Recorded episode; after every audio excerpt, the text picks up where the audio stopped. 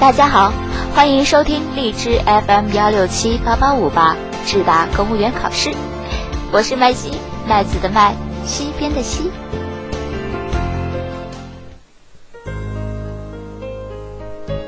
二零一五年十月十九日至二十三日，从伦敦到曼城，从白金汉宫到小镇酒吧。习主席在五天的时间里出席三十多场活动，受到英国王室、政府和社会各界超高规格接待。中英双方达成总额约四百亿英镑的合作协议，发表中英联合宣言，将中英关系从全面战略伙伴关系升级为面向二十一世纪全球全面战略伙伴关系。这是一次成果丰硕、意义深远的历史性访问，一次面向欧洲、辐射全球、运筹大国关系和外交全局的重大行动，一次中国特色大国外交的新实践。国之交在于民相亲，世界历史，尤其是世界文明史，很大程度上是一部民间交往史、交融史。下面就让我们一起进入今天的主题：民间交往，维系文明的火焰。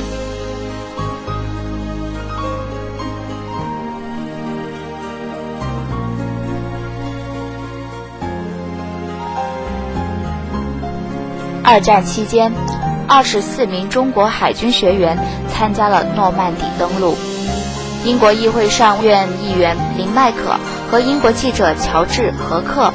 则投身中国抗战，并向世界述说东方战场的血与火。抵达英国的第一天，中国国家主席习近平通过讲述这些感人的小故事，呈现出历史恢宏卷轴的细处，一个个有血有肉的具体人物构成的中英民间交流史。为中英关系发展的源泉来自两国人民的相互理解、支持、友谊这一论断，写下生动注脚。国之交在于民相亲，世界历史，尤其是世界文明史，很大程度上是一部民间交往史、交融史。太仓起航的明朝货船。几度风帆飘过莫加迪沙的港口，美帝奇宫女的双眸也曾为印度喀拉拉邦的香料熠熠发光。十八世纪之前，诸如泉州的瓷器商人、阿拉伯的商船、巴格达的珠宝卖家等跨越海洋的冒险者，曾编织了一张全球化的商贸网络。世界曾经是由各个文明的子民及其民间交往构成的，今天依然如此。作为东西方两大文明的杰出代表，中国和英国很早就产生了紧密的联系。雀舌、龙井、玉女峰。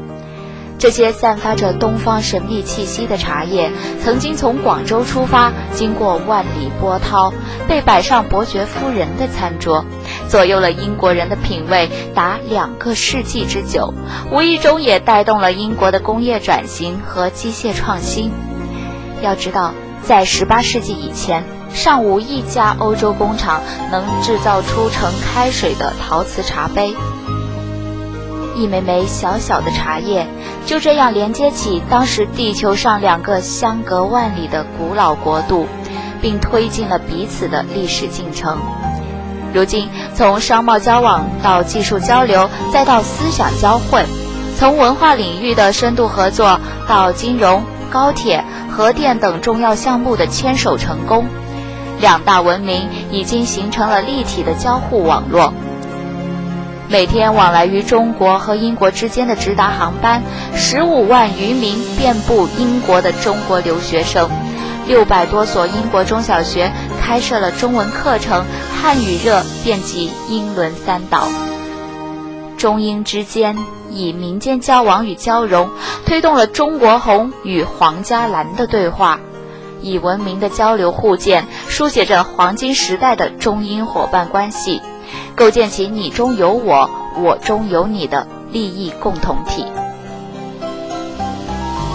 中英之间的文明交流，是中国在对外开放的进程中和世界文明交融交汇的一个缩影。与殖民时代的文明输出不同，二十一世纪的中外文明交流是通过一个个身在海外的中国人，一群群在中国工作生活的国际友人呈现的。他们是各自文明的担纲者，也是文明的民间使者。一对中国年轻人。选择赴坦桑尼亚蜜月旅行，回国后把塞伦盖蒂草原的壮美发布在博客上，得到了数万次点击。浙江义乌一位名叫穆罕奈德的约旦商人开了一家地道的阿拉伯餐馆，并同中国姑娘喜结连理，把根扎在了中国。刚果共和国布拉柴维尔，三位遭受暴雨洪灾的中国华侨冒着生命危险救出了十二名刚果邻居，受到当地居民的交口称赞。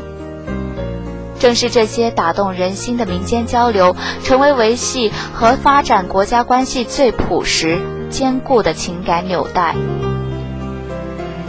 凡事过去，皆为序章。正如习近平主席在英国议会演讲中引用的莎翁诗句所表明的，文明交往既是一段辉煌的历史，也寓意着一个更加光明的历史开篇。今天的世界是一个愈发开放的世界，不仅仅表现在商贸往来、经济合作，更体现为人心互通、文明交融。历史学家汤因比曾经把不同的文明之间理解和欣赏彼此的态度视为一种真爱。他认为，没有爱的火焰，人类社会团结方面出现的裂隙就不可能被融为一体。在二十一世纪人类文明的大家园中，彼此和睦相处，互尊互鉴，相互学习，就是保持这簇火焰的温度。守护人类文明永恒的活火。文章来源：人民网、人民日报，作者：白龙。